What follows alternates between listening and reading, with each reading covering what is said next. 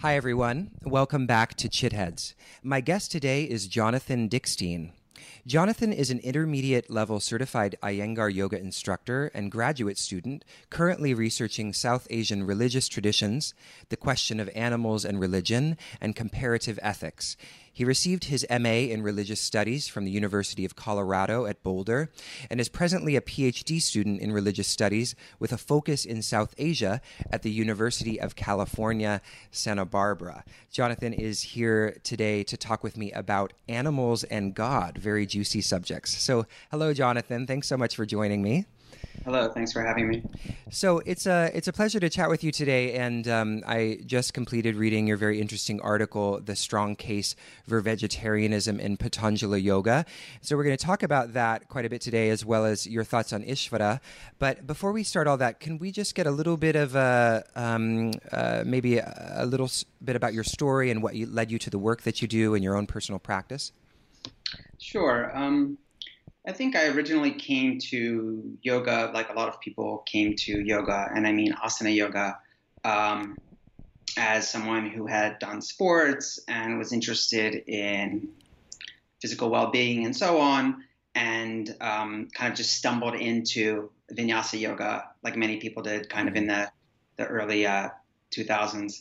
And it was only a little bit later. Uh, it was only a little bit later that, because of my background, my undergraduate background um, is in philosophy mostly, and just my interest in philosophy overall, that like most people who I think are interested in philosophy, once they get involved in something, they then start to like want to look a little bit behind the curtain, see what's going on. You know that as many people find the instructors saying things that they don't understand, words in Sanskrit and ideas about minds and bodies and liberation and all these things. you know, and people have no, you know, and some people take that bait and some don't. Um, and so then I just started to kind of get more and more interested uh, in that subject. And then after reading a lot of the same material that a lot of people read in, in English, I started realizing that kind of a, a knowledge of Sanskrit also was necessary to really understand what was going on, at least a working knowledge. And I mean, I could give the whole story, but then just the dominoes start to kind of fall. Um, and you start well, to yoga ethics, yoga theology, things like Yeah, yeah. So, what do you think that the developing a knowledge of Sanskrit did for your understanding of the practice and the philosophy? Like, what what layer of um, richness, if we can use that word, does it add to um, the knowledge of the tradition? Well, I, I think that at least in, what I tended to find out that when I was reading, say, translations of the Yoga Sutra, as an example, mm-hmm. um, you could put down a number of translations, and oftentimes uh, practitioners, myself included, gravitate towards one translation over another. But I realized that I gravitate or attracted to that for nothing that has to do with the text itself. It has to right. do with my own, say, disposition at that moment in time, that orientation towards yoga. So maybe I like a more like poetic reading, or maybe I like a more analytic reading. And then I realized later that then the one that I am attracted to has very little relationship to that text itself. And we could talk about the problems with the notion of the text itself as well. But but then I thought, well, maybe at least I should know enough Sanskrit to be able to then look at the original and see where these translations are coming from. And like many people who um, can even look at different translations, you find sometimes whole words, whole phrases that are in some translations that are not in others. And we start to wonder why they're there. Yeah, yeah, it's interesting because you know I feel like the co- the general kind of climate in the yoga community I feel like is to to appropriate the text in a way that sort of works for you. You know, we have this sort of like spirit of individualism in our culture where people are inclined to just like you're saying, sort of cherry pick those things that like feel good to me rather than do the hard work of really allowing you know the text itself and, and, what we might say was the original intent of the text to challenge me to challenge my presuppositions to to challenge my own you know subjectivity in the context of the world and my upbringing and so on and so forth. So what are your thoughts on that kind of um, uh, we might say sort of individualized a way of approaching the the Yoga Sutras or other ancient texts from the yoga tradition in, in relation to the work that you're trying to do, especially with this article, which I think is is quite on the other end of the spectrum in that it's it's saying no let's look at let's look and be really honest about what the text says in terms of vegetarianism and then and then go from there. Well i think uh, the last thing you mentioned i agree with like a level of honesty um, which doesn't mean that it necessarily prescribes anything after the fact. What, what i mean by that is that we can look at the text honestly and as much as possible kind of remove our stakes in it beforehand as much as possible, and then see what um, the text in that way is saying, or a certain individual is saying, or or anything of that matter, and then then we can start to orient orient ourselves towards it. And and so I'm not trying to say that once we find what the text says, this is what we definitely do. Right. It means that. Um, when I take a certain kind of say creative license with a sutra or with a text or with yeah. a verse and I present it to others, am I being honest that my presentation is a creative interpretation? Mm-hmm. Um, because I think what we tend to do is we like to rely on this quote unquote yoga tradition or classical yoga tradition for some kind of authority, mm-hmm. some kind of authenticity. So it's kind of like we want to have it both ways. You know what I mean? And and I'm more of the school of I mean, it depends on how, I guess, a certain kind of yoga community orients themselves to a text or a tradition.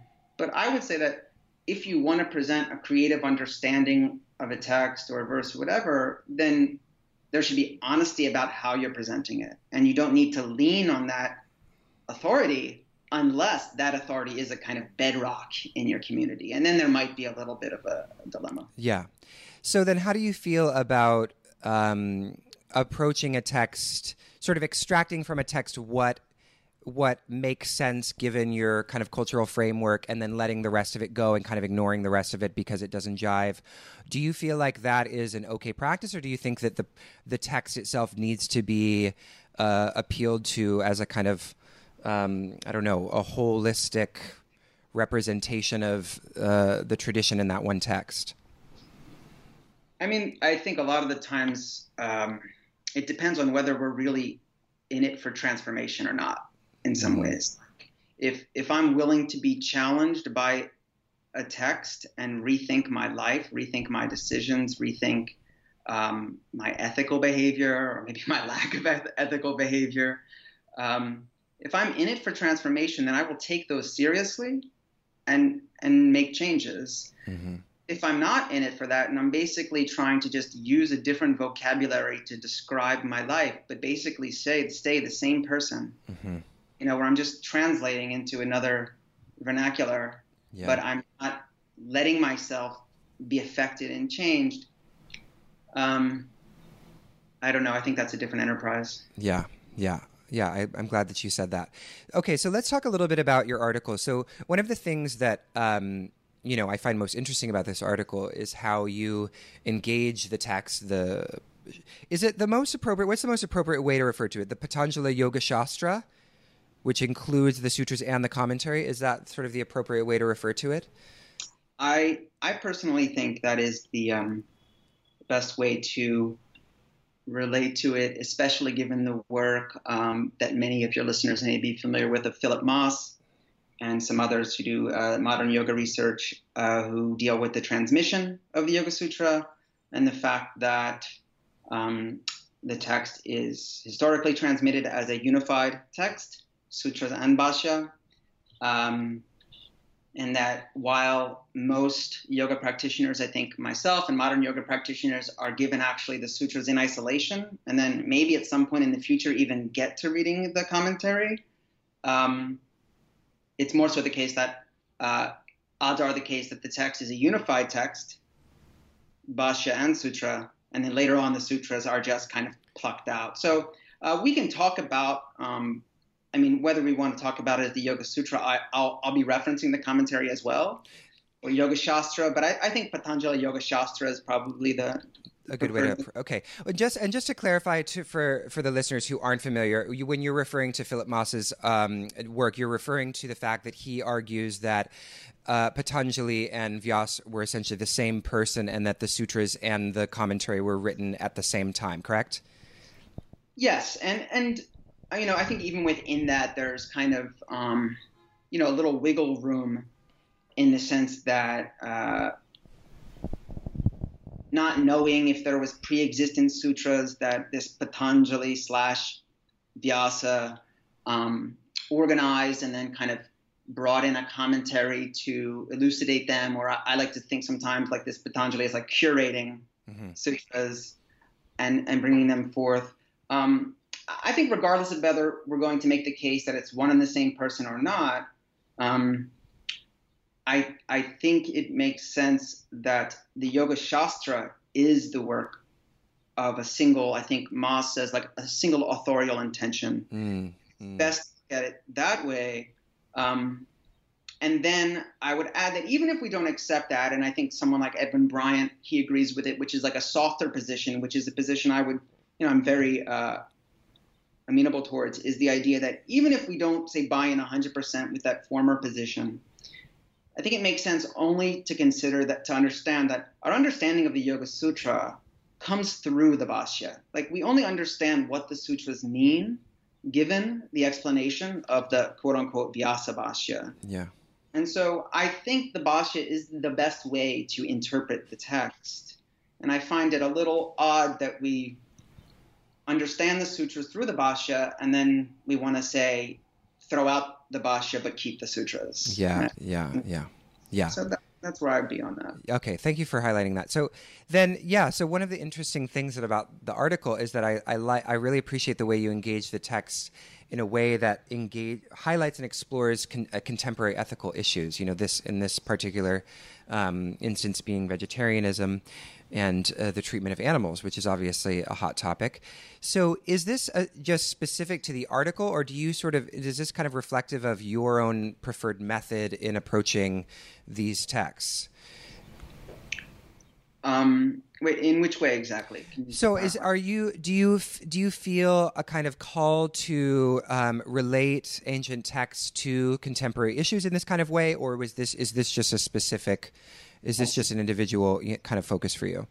What what I found that I think that in the history of both Western philosophy and in uh, I won't say Eastern, but I'll just say Indian philosophy, is that there seems to be a dilemma of how to deal with non-human animals ethically. There's there's a, a big dilemma. We don't know what to do with them because we understand instinctually reflectively, emotionally that that non-human animals are not like rocks. They're not like plants. You know, they're not they're not inanimate objects. I mean, all of us intuit, even a child intuits that animals can be harmed. Um, and as just one example. And so I found it very interesting because when I got involved in yoga and I became a vegetarian, I remember the moment when it was, it had nothing to do with animals whatsoever. I I knew that this was some kind of ethic that I should practice as a yoga practitioner if I wanted yoga to quote like to work, right? If I wanted magic to work. Um, but I never really thought about the ethic in itself. Um, but then when I started to think more about ahimsa and think about non-human animals, you start to think about how, yes, violence most certainly can be done towards non-human animals, and the Yoga Sutras Bhashya on its on its verse on ahimsa specifically and almost almost exclusively talks about animals. So just to kind of tie that up is the idea that in the mind of the commentator of the Yoga Sutra, when nonviolence was being talked about, his like uh, axiomatic example is non-human animals. So mm. it must have been an issue, just as much a controversial issue then as it is now. And even before the Yoga Sutra, when you talk about Vedic sacrifice, you know, much, you know, centuries and centuries before, even then there is unbelievable dis-ease with um, the relationships with animals and the violence done to them. Mm. Mm.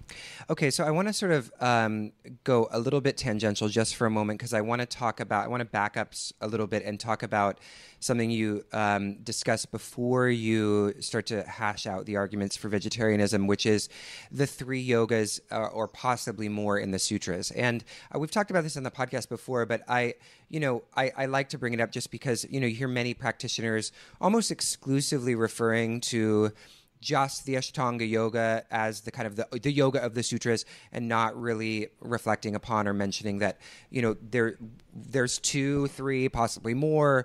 So can you talk a little bit about the different yogas and the kind of controversy controversy or confusion about how they relate and intersect? Sure. Um, kind of maybe contrary to the way that we would organize a text ourselves where we would start kind of at the most basic practice for the most kind of like uh, normal practitioner. Uh, the Yoga Sutra starts actually with the already advanced practitioner, mm. um, and it introduces in saying that you know this chapter is for the one of collected mind, the, the Samadhi Pada, and it defines yoga as yoga chitta vritti nirodha, um, and the chapter is dedicated to that that goal. And the entire text is dedicated to Yoga Chitta Vritti Nirodha, the cessation of mental fluctuations. Um, but the first chapter is already for someone of this kind of collected mind, mm. in the sense that they don't need to do the things that the second chapter is going to talk about. So they could just read the first one and be like, "Well, I'm one of collected mind, so I'm just going to stop here." yeah, I mean, fortunately, when we practice, we realize like, oh, maybe I'm one of those second chapter people. yeah. um, and a lot of people think that that's actually, if we want to say something is like Patanjali Yoga, it's the first chapter of yoga. Okay. And it's pretty much ded- dedicated to one pointed concentration. Actually, in the in the commentary on the first sutra of the text, it says Yoga ha samadhi. Yoga is samadhi. Yoga mm-hmm. is samadhi. So, I mean, that's really the first chapter is focused on. And then um, the second chapter is introduced with the idea that it is now we're going to talk about yoga for persons of scattered mind, uncollected mind, and everyone thinks like, oh, now finally uh, something for me. And then there is the yoga of action, the Kriya Yoga, that um, has three components. That is introduced at the beginning of the second chapter, which very little is discussed. I mean, it's tapaha svadhyaya ishvara pranidhana ani kriya yoga. Um, tapas, austerity, svadhyaya, own study, and uh, Ishvara Pranidhana, devotion to God, or devotion to Ishvara. And there's little spoken about that um, at the beginning of the second chapter. And then later on, just almost not out of the blue, but oddly, uh, the text starts that talks about this Ashtanga yoga, this eight limbed, or this yoga of eight auxiliaries or ancillaries or other terms that people have given to it. Um, eight limbs, which is a kind of step by step, gradually ascending structure for the practice of yoga. Now, um, the, the problem is what we have is, I mean, the first chapter can kind of stand alone in its understanding of yoga. What we don't really know so much is how this Kriya Yoga and this Ashtanga Yoga interact. Mm. And while I think a lot of people have done some very ambitious, creative uh, gymnastics to weave them together, uh, I think it's better to think that Patanjali, as I've said, is a kind of curator, a compiler, and doing his best um, to accommodate a number of yogas existent at the time. Uh, and I don't really think there's a satisfying way to uh, reconcile the two yogas of the second chapter. Okay, so what because the kriya the kriya yoga we can see it you know verbatim in as the part of the niyamas correct? And so wh- what are some uh, or a couple of the arguments for why i mean how do these I, I know you just you literally just said there's no satisfactory way to, to combine them but this has just always confused me. So so is it that you know is it is it sort of in a sense that like you know the kriya yoga is for sort of the the second level of you know people who is sort of would all the rest is sort of assumed or they've like they've moved past all that and the three and the, the kriya yoga is sort of like what they the, the the rest that they need to focus on. I mean what what is the what is kind of your you know working theory as to how these two relate? Um, or are they just totally just slopped in together two different yogas I, I don't. I mean, some people will say that actually that the tapa, the the tapa svadhyaya and ishvara pranidhana in the kriya yoga isn't exactly the same kind that is now used as a niyama. Mm, Um, okay it's not exactly the same. Uh, it's hard to find that because you don't see that them described any differently in the Right. text. Um, another example, I mean, one of the common things someone will do, and I, there's at times when I think it's reasonable, is to say, well, the audience knew what Kriya Yoga was, so that's why there's not a big explanation about it. okay I mean, another great example is most of this text is talking about a chitta or a mind complex. It would be great if in the sutras Patanjali gave a definition of what the chitta is. That so we can either say, oh, it was assumed by by the audience. Um, but there are times, I mean, maybe we'll get to later when we're talking about Ishvara, where, um, for example, Patanjali says tatonimadi. Uh, he's talking about powers, and he says tataha anima adi. He's like the powers beginning with minimization, Hmm. which assumes that if you say etc., people know what you're talking about after the fact. I mean, it has Yeah. to be kind of assumed. But in this situation, um, you know, I haven't looked at some of the more interesting ways people have reconciled these. I just, I don't find them satisfying. And then I would probably say, as a blanket statement, I don't think it's helpful to look at the Yoga Sutra as a uh, watertight philosophy at all. Right. It has numerous problems and shortcomings, even regarding certain conclusions I will make about the text that I think are not fully satisfying. And Mhm. so I think we would have to zoom out and say, when were we ever given the idea that there's something called a classical yoga philosophy? And how many assumptions go into it?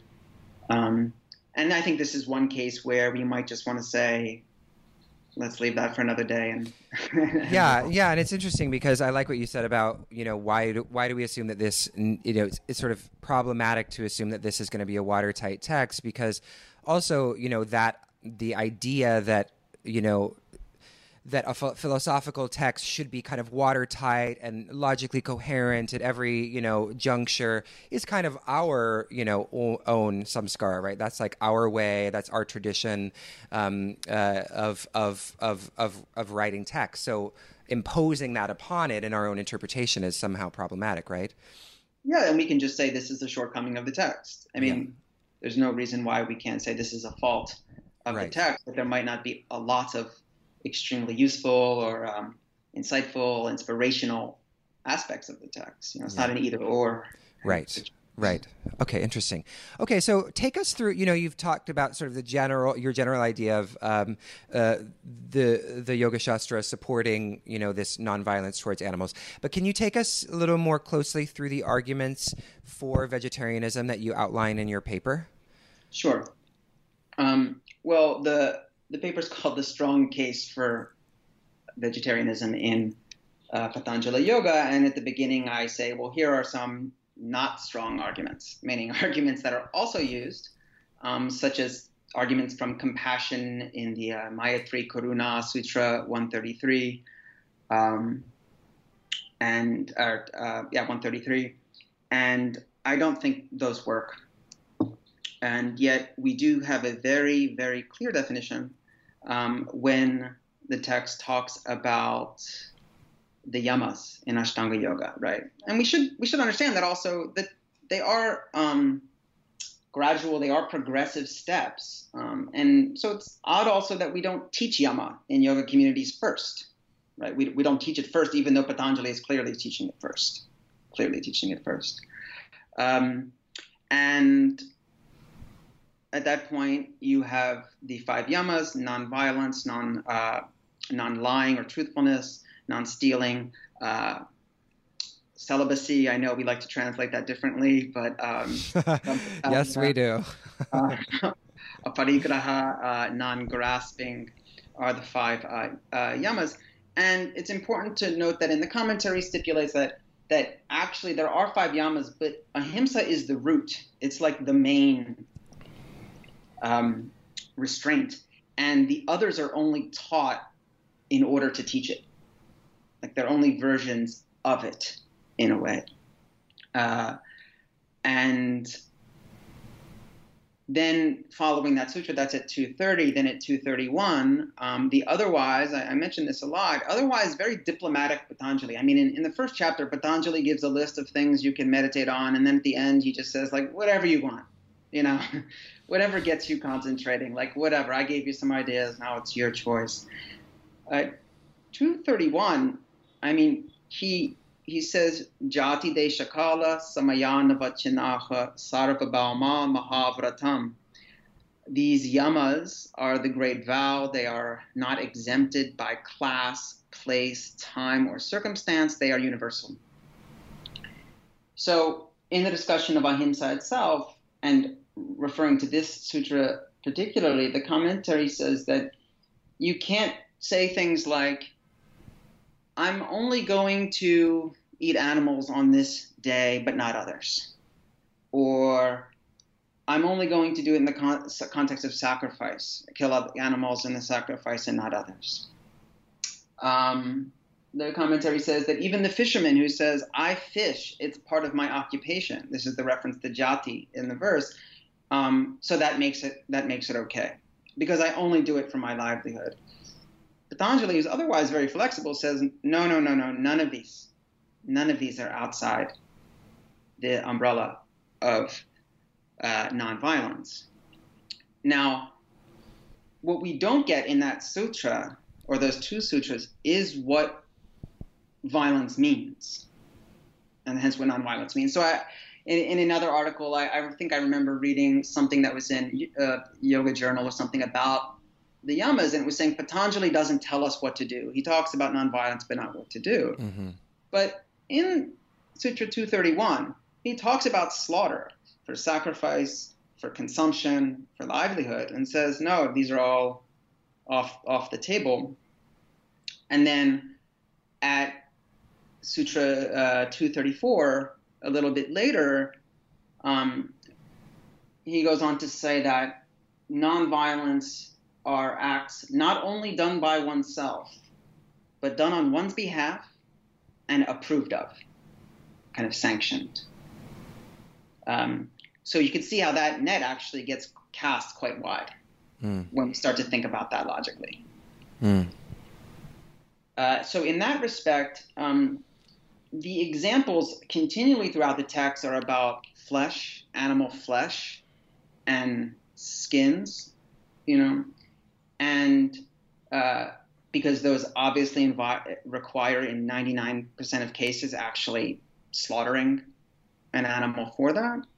But as I outline in that paper too, um, we can easily extend that to any uh, forced breeding, any confinement, any manipulation, mutilation, um, and eventual killing of animals as well, which is involved in things beyond flesh, including uh, dairy products, eggs, um, a number of the way that animals are used for entertainment, uh, for labor.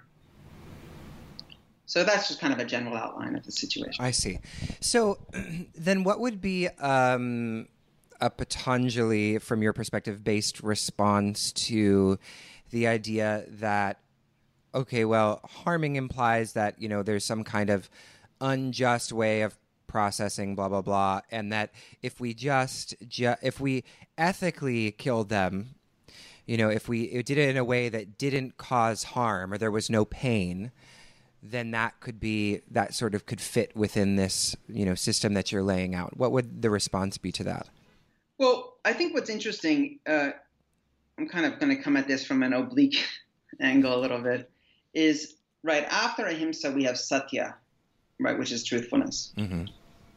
And the commentary on that says, yes, their truthfulness as well is not to be violated at all, unconditionally. However, if there is a conflict between satya and ahimsa, you should always favor ahimsa. So, just because I'm, I'm hiding people in my basement who are hiding from an unjust regime.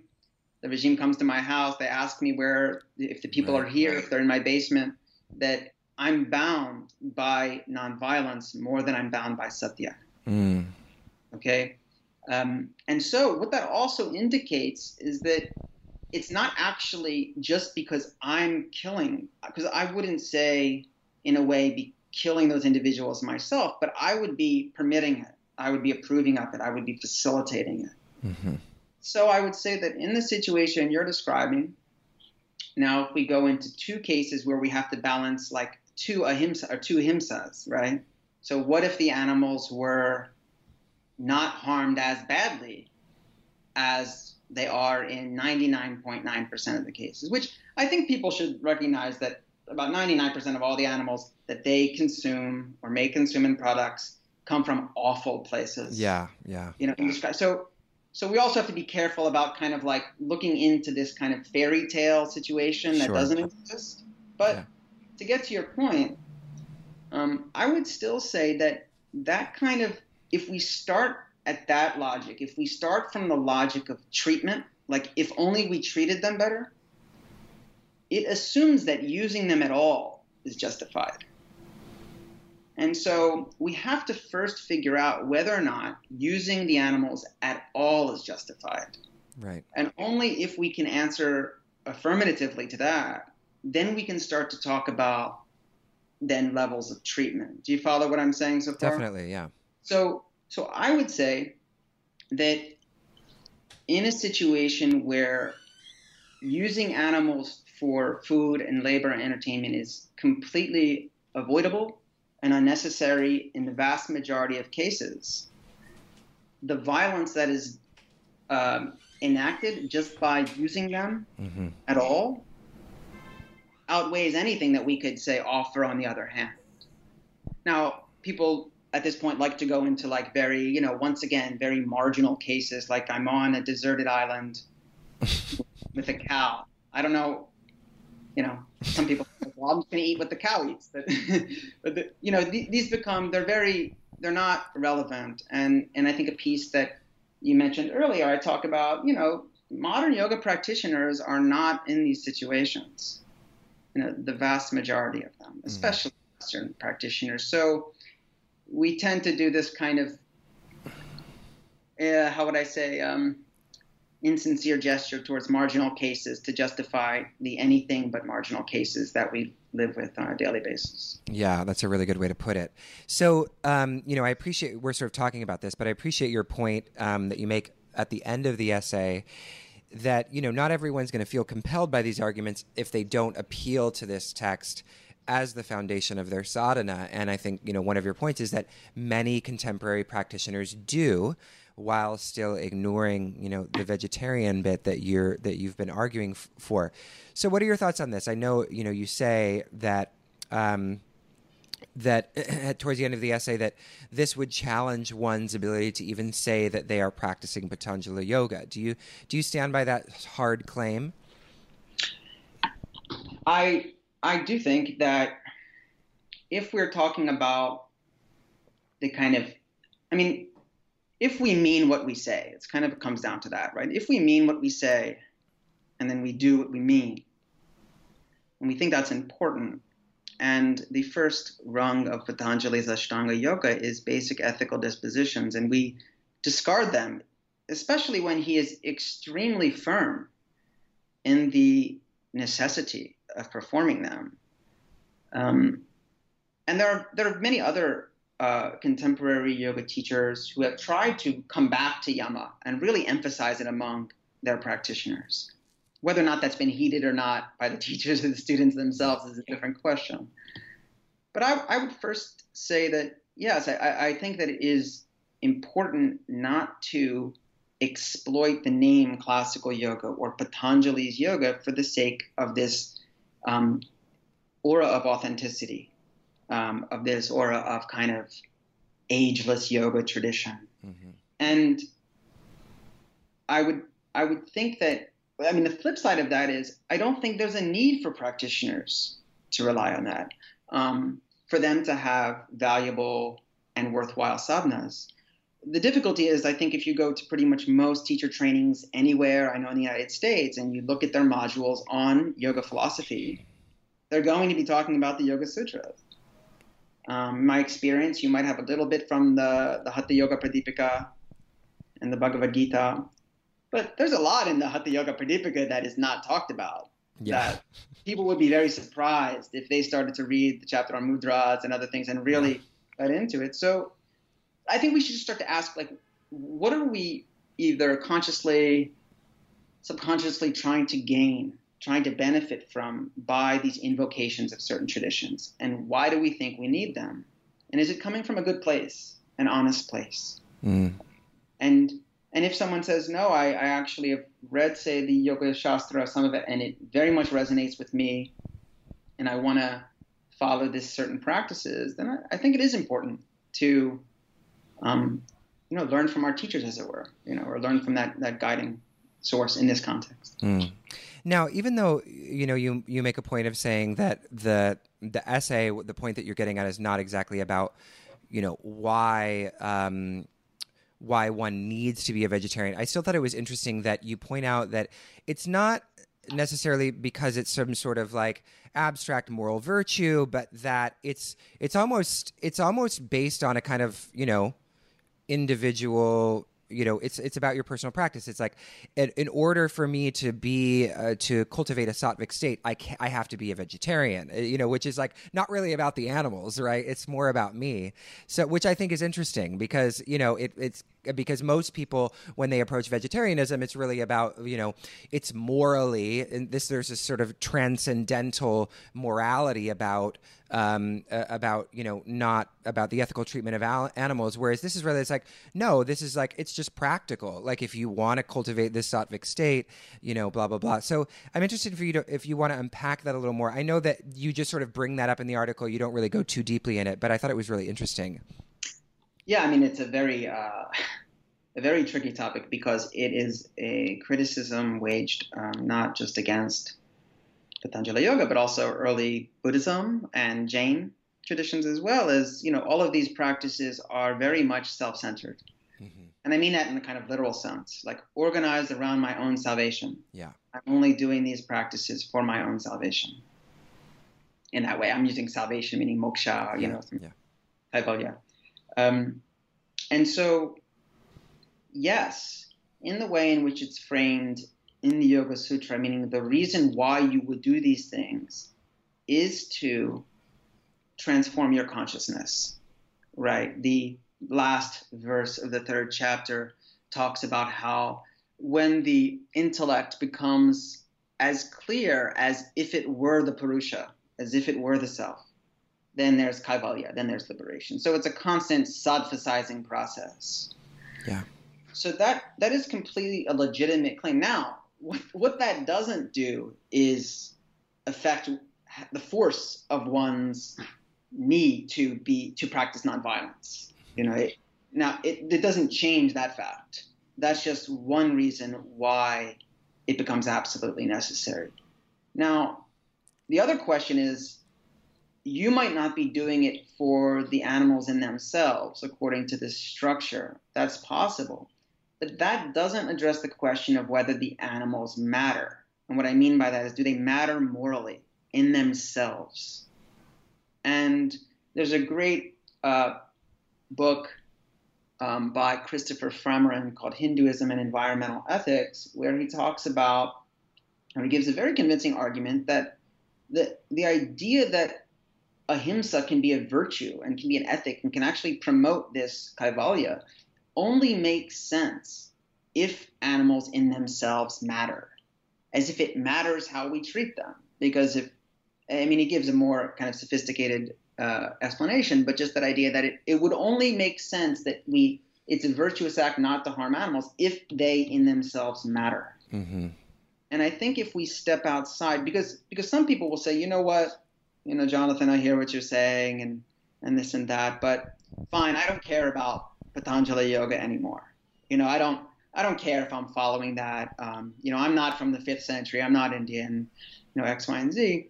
And, and I really have no kind of strong aversion to that. The problem is is that you're still stuck by ethical problems or stuck with ethical problems. And if animals matter according in the Indian context or in the kind of Western secular ethical context, if they matter at all, then whatever that means, it has to mean that kind of frivolous violence against them isn't justified. Yeah. I mean, and most of us would agree with that. That's what's kind of the striking thing is that um, the vegetarian, I would probably argue more the more kind of vegan imperative. We we already agree with it. Actually, we already agree that frivolous violence against sentient beings is to be avoided. Yeah. Um, it's just we stop when it starts to butt against our habits. Yeah. But the Yoga Sutra itself is trying to have us probe our habits. Yeah. And and change our habits. Yeah. Yeah, that's a really good point.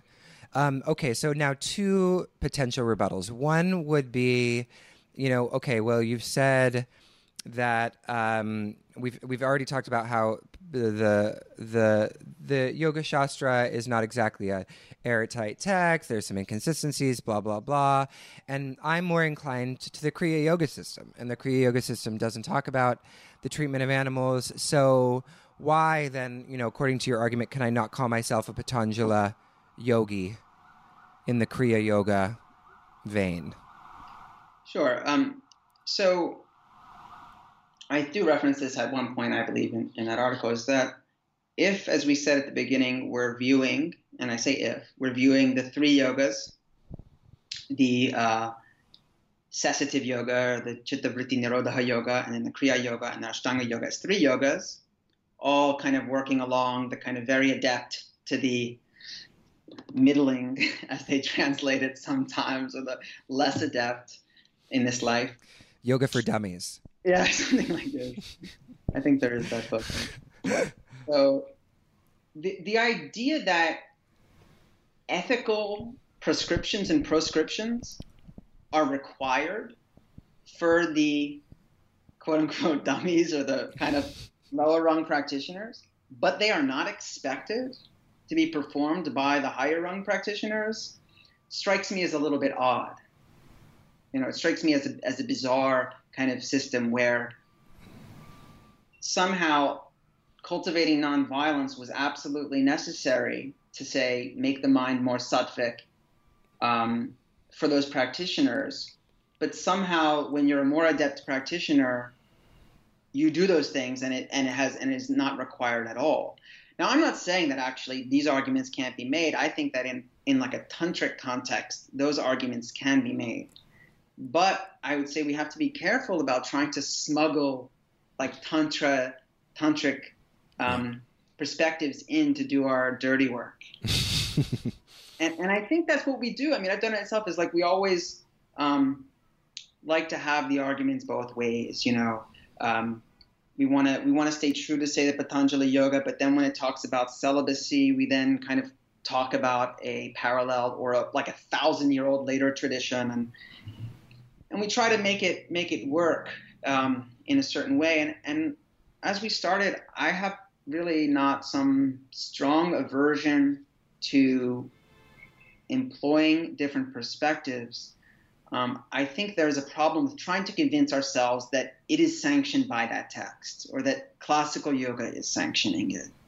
Um, and like I said, at that point, if we want to just kind of throw classical yoga off our backs and say, you know what, fine, I'm not going to teach it even anymore in my class, I'm not going to quote the ethical sutras, this and that. I think that's fine um, in a certain way. It's just are we being honest in our presentation and in our own practices in that respect? Yeah. Okay. So now the next question that I have is, um, and I want to sort of wrap the, this converse, part of the conversation up in the next couple questions so we can talk about Ishvara. But um, the, you wrote an article for Elephant Journal that was really interesting because you mention a common rebuttal to you know this claim about strict vegetarianism um, within the context of yoga practice is that the the rebuttal is is basically citing Arjuna as a figure, you know, in the Bhagavad Gita, uh, for those who are not familiar, practicing a morally permissible form of violence. And then you disagree with that claim on a number of different grounds. So can you go into that a little bit? Uh, yes, I, I think that Um, and I, have heard this a lot. I, actually, it's one of those things that never stops. yeah, but never appeared to me personally. Oh, really? Okay. I started hearing it. Like it never occurred to me to make a kind of lateral move and to talk about. Um, so I'm a like a white, almost middle aging male in the. You United are not middle aged. Middle aging, approaching, rounding up. I'm you must be younger up. than me. No. I'm rounding up, uh, and and I'm going to now say that my situation is like that of a warrior on a battlefield deciding to choose between killing gurus or letting his own family die, um, which has a completely different dharmic situation. Um, the character in uh, Arjuna in the Bhagavad Gita is not bound by nonviolence. I mean, he is a warrior. He participates in violence as a warrior. I mean, the the conflict in the Gita for Arjuna is not that he has to fight in a war. He's used to fighting in wars. It's the problem of having to choose between his family or his gurus, and the fact that doing out of a kind of dharmic necessity, right, or as, as Krishna urges him to fight, means that he has to do that and fight against and eventually, you know, kill his his gurus. Um, this has very little relevance to the situation that modern yoga practitioners find themselves in. Um, not not and so the one point is the, the dharmic difference. I mean, there's a few points I list, but I think the main ones are the, the, this dharmic difference and then also the fact is that once again, we are in this very, very marginal case. We are in a situation that has no relevance. It's yeah. like saying that because in a time of need and my family might starve, I might steal food. And because of that, then at any time stealing is acceptable. Right. Right. So we're not in that situation, dharmically, historically, uh, physically. Uh, and and I think that once again, um, because we have so much invested in our habits, um, not just our eating habits for ourselves, but how much they're tied to our families, how much they're tied to traditions, how much they're tied to so much that it's hard to just stop and consider the arguments on their own. And it's easier than to like quickly try to locate some example and because it's from a text like the Bhagavad Gita, like then it then it'll work. But I think once we calm down, we realize that it has very little application in this situation. Mm, mm, good answer. Great. So, okay, so now last question on this topic is uh, a provocative one. Are you ready? I am ready. okay. Um, so, do you practice a classical form of brahmacharya? Do I practice a classical form of brahmacharya? No. Okay. So then if one can, you know, take sort of poetic license with this, you know, with brahmacharya, for example, which most of us do, then what is, what is the argument that uh, says that, you know, vegetarianism, non harming, we can't take poetic license here and still call ourselves Patanjali yogis whilst, while taking poetic license with something like brahmacharya? Yeah. Uh, well, there's there's the first question of whether or not you're asking me that question, whether I even say that I'm ascribing to right. Yeah, yeah, of course. The petitioner, right?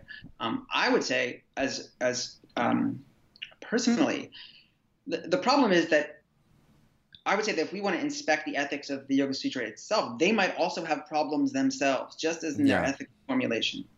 And if we find them unsatisfactory, what happens then? We're thrust into a world of just basic kind of moral philosophy mm-hmm. and secular ethics the downside is I think that there is very little way to escape the imperative of nonviolence, specifically as manifested as veganism, once we start talking about secular ethics.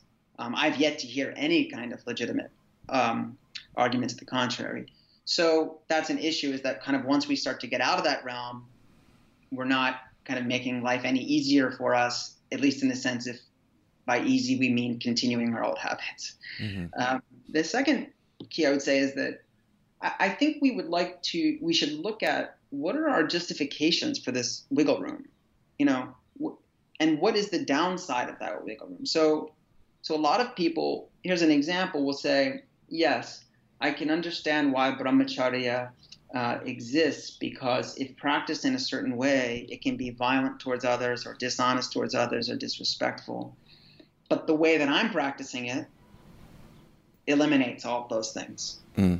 right? in a certain way. Which I why, why I think it actually has credibility, right? Because because if we just say like no, just doing this act in itself is violent, seems kind of a little strange. Yeah.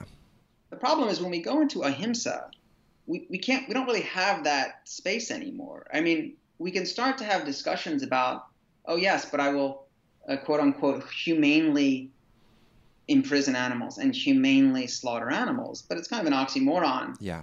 And we realize that the the need for doing it doesn't really exist, and it's easily avoidable. And so, just saying, just as we have wiggle room here, we should have wiggle room here, doesn't when, when we look at it honestly, and if we actually do think we do think that frivolous violence against animals um, should be avoided, we don't have a good justification for choosing that little space, that little wiggle room. Yeah, yeah. Interesting. Okay, great. So now let's talk about God. so, you know, what what I thought was kind of interesting that sort of occurred to me when you were talking maybe before we started the conversation um, was that you know we're talking about animals and God, two sort of two topics that we have a kind of troubled relationship with in our culture, and I'm just wondering if that's not. Um, if that's not random, you know, do you have any thoughts on, you know, is is there a connection between our troubled relationship with God and our troubled relationship with animals? According to your perspective? I mean, I, I could probably, you know, if I thought about it more, create more direct relationships. Um, but I think that in many ways, they both relate to um, what we bring, what we brought to yoga before we started, mm-hmm. and what we're trying either to continue or run away from or rebel against. Um, the fear, I think, in the animals and nonviolence and veganism question is that uh, if this is taught, I think a lot of teachers feel they'll lose students. Mm-hmm. Uh, that they'll lose students, uh, and so with with other things as well. And so, because many people are making a living off teaching yoga, and I'm, I'm not criticizing that. I'm just saying that oftentimes um, we might make decisions in order to accommodate sensitivities of the, of the students. And in a sense, maybe that's necessary at first, but because I don't think most people who walk into an, a yoga class as it's been presented in the West, in modern postural yoga, we're expecting that at the beginning of class someone was going to ask what they had for lunch. Um, and so that's a fact of the present, you know, the way that yoga is presented and, taught, and, and that's okay. I think, though, that continually obscuring it and never acting like it's important gets into a very troublesome territory for someone like me, especially by people who continually invoke the tradition. Yeah. Yeah. Now, with Ishvara and God, uh, we have a situation where, you know, a lot of people come to yoga because they were trying to escape God. Yeah. And then all of a sudden, all of a sudden, you're bringing God back into it yeah. and think, oh my God, I came here to get away from that. And now you're just giving another name, but adding a lot of similar baggage. And so you think that motivation is behind all of these uh, sort of attempts to interpret Ishvara as archetypal yogi or you know which we hear a lot or or or something else entirely. But you know, but well, end- let, me, let me let me just jump in. I, sure. I, don't think that's the case in the academic context. Right. Sure. I, I, don't think that's the case in the academic context. I think more so, um, and, and, we could also talk about how actually talking about Ishvara in, say, even Patanjali inspired modern postural yoga isn't very necessary. I mean, the preferred route or the most traveled route in the Yoga Sutra is not about God. So it's not as if if we leave out if we leave out an emphasis on God in Patanjali inspired yoga that we are hiding that much. Mm. Um, so, but but I think we also leave it out in say modern postural yoga um, because of sensitivities of students. Though I don't think that's why it's challenged in an academic context whatsoever. It's for different reasons. Okay. So, why you know what is what is Ishvara? So obviously, you know, Ishvara is not God. We this three-letter word God that that has a whole host of different resonances and connotations and and a whole rich history of baggage. It's not the same, you know, it's not the same concept and and we can make this argument that, you know, conceptions of God shift across culture. So what is the nature of God as Ishvara? So you know, we could could explode this conversation and get very um, complicated. And some of the work I do gives more of the backstory to this. Right. But I think it probably helped to stay within the confines or the general orbit of the Yoga Sutra sure. for this conversation. Yeah, I think that's a good idea. And um, like the word Ishvara itself can be used pretty much in two senses. It can be used as a kind of maybe in English like a lowercase Lord with an L and a capitalized L, Lord. And um, you could say that something like Shiva is a Yogeshwara, you know, he's a Lord of Yoga. And in that sense, Lord doesn't mean God of yoga, capital G, God. It means like a master of yoga. Um, so you have it in a lowercase sense of a Lord of yoga. And that's generally um, in earlier texts, in Upanishadic texts, and in, Mahabharata. And in Mahabharata, you see these uses. There are some kind of more idiosyncratic or outliers, but by and large, that's what you see.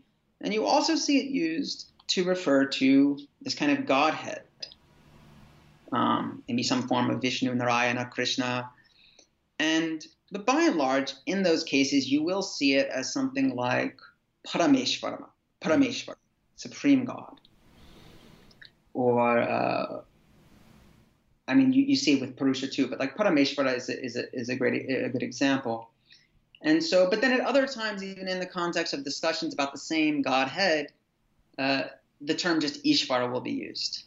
You'll also get Uttama Purusha, the foremost Purusha, the foremost self, will be used sometimes to refer.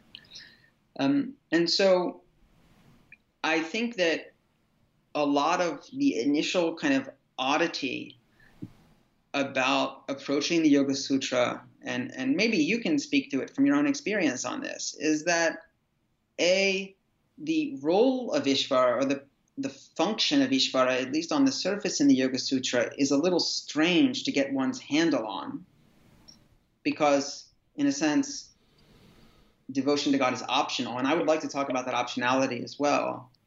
Um, but also because Ishvara is referred to as a Purusha Vishesha, as a special or a, a unique, a special Purusha.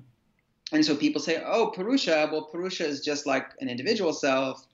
And so that just means that Purusha is just a self, but just like a little bit different, a little bit better.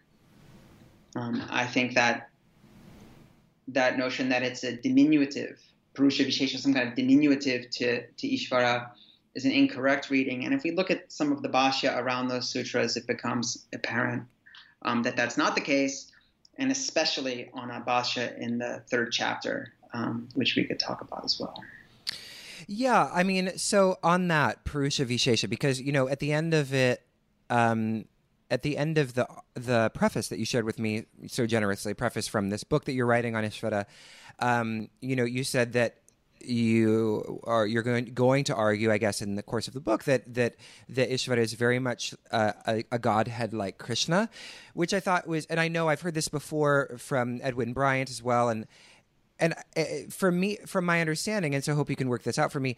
You know, as the Purusha Vishesha, I understand like it's this. It's spe- uh, Ishvara is special as a special Purusha in the sense that it was never enmeshed in Prakriti, right? It's always been outside Prakriti. But then right. when I think of you know Krishna, I think of Krishna as sort of like a Jesus character. Jesus was on Earth Krishna was, you know, Krishna has played here in the, you know this gunic realm, um, mm-hmm. do you know engaged in different leelas and playing around, and and so it's hard for me to reconcile the the idea that Ishvara is completely outside the kind of turnings of Prakriti with Krishna, which feels very much within Prakriti, at least you know in in partly in terms of of of its you know one form of its manifestation. Can you talk a little bit about that and how to reconcile that? Sure. I mean, there is a general problem. So I think we should uh, separate kind of claims that I'm making. I'm not trying to argue that the theology of the Yoga Sutra is satisfying. Okay. that that that the notion of God makes sense when we pick at it. Okay. I'm arguing that Patanjali's conception of God is a supreme God kind of figure. Now, a problem and, and this is actually a problem even for Sankhya metaphysics, let's just say that doesn't even talking about God, is, is how is Purusha and Prakriti interacting at all, period. Yeah. How do we have exactly immaterial and material interaction, period? And there's examples used by commentators about magnets and iron and, and things like this. But, you know, you read it and you don't have to be a philosopher to read it and say, this doesn't really seem satisfying. Yeah. So how can Ishvara interact with his, excuse, I'm just saying his because Ishvara is a masculine noun, so um, with his devotees. How is not really my concern or the question. The question does he, and does Patanjali think that he does? And in Sutra 124, on that one, the one you mentioned about klesha, karma, etc., um, the the commentary says that God bestows His anugraha, His grace, on devotees and lifts them out of samsara. No. Patanjali's Ishvara is an active Ishvara. I mean, we might not have the stories that we have of Krishna in that context, and this is a sutra text. It's not, you know, a long. Yeah. It's not like Purana. Yeah.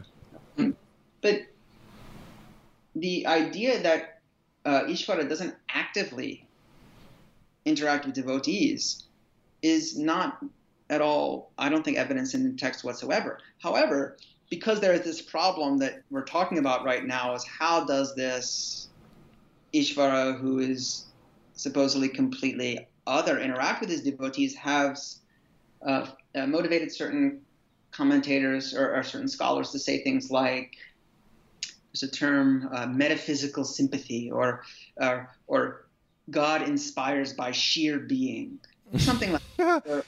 grace by sheer being, which is completely unsatisfying for someone like myself and and it's not and, and so the the god in the yoga sutra is a god that catalyzes the chitta vritti nirodha of the aspirant mm. that's the other path that's that's what that's what ishvara's role is mm-hmm. is actually affecting the highest purushartha the highest aim of the aspirant mm. um, in the text now what i just claimed relies on my understanding of how Sutra 123, Ishvara Pranidhanad va, where that functions in the text. Um, but let's also, I mean, I know it's, it would require its own discussion, but let's not forget that in the second chapter, in the, in the discussion of the niyamas, which includes Ishvara Pranidhana, and then later on talks about what is the result of Ishvara Pranidhana, the result is samadhi siddhir, the accomplishment of samadhi. So even then, there is a kind of odd gesture to the fact that Ishvara Pranidhana, devotion to God, itself results in the perfection of samadhi. The problem with that is, well, if that's the case, why is that buried in the niyamas at the third stage? And now I have five and a half or whatever, six and a half other limbs to go through, right? So that's a that's an odd part. My my point is just to emphasize the fact that for numerous reasons, I think Patanjali's uh, Ishvara is very much a bestower of grace. Mm. Uh, in that sense. Yeah, so interesting.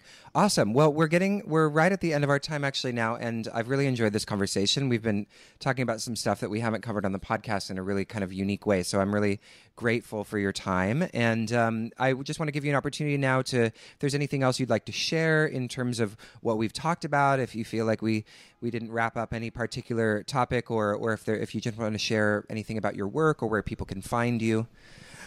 Um, well, no, I, I think I would just like to kind of circling back to our initial topic, think about that if we are are practicing yoga for the sake of discrimination, mm-hmm. self knowledge, honesty, and not to mention the number of other reasons people get involved in yoga, I think you know, we can look at what nonviolence means and what it means vis-a-vis our habits. And I would seriously uh, start to consider our relationships with non-human animals in a very, very serious way, and recognizing that we we kill 60 billion land animals every year, every year. I mean, in the United States alone, 9 billion chickens are killed every year um, for wow. absolutely no, no, no need whatsoever.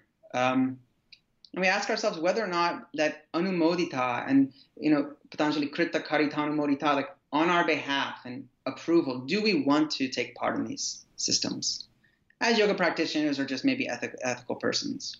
So I just think that we could uh, talk about that in yoga communities more yeah. without fear of students getting scared away. And we'd, we'd actually start to, te- to treat our each other like like adults, like reflective individuals mm. um, who want to inspect yeah mental and daily lives. Yeah, and not be able to not be afraid to talk about the the challenging stuff. Yeah.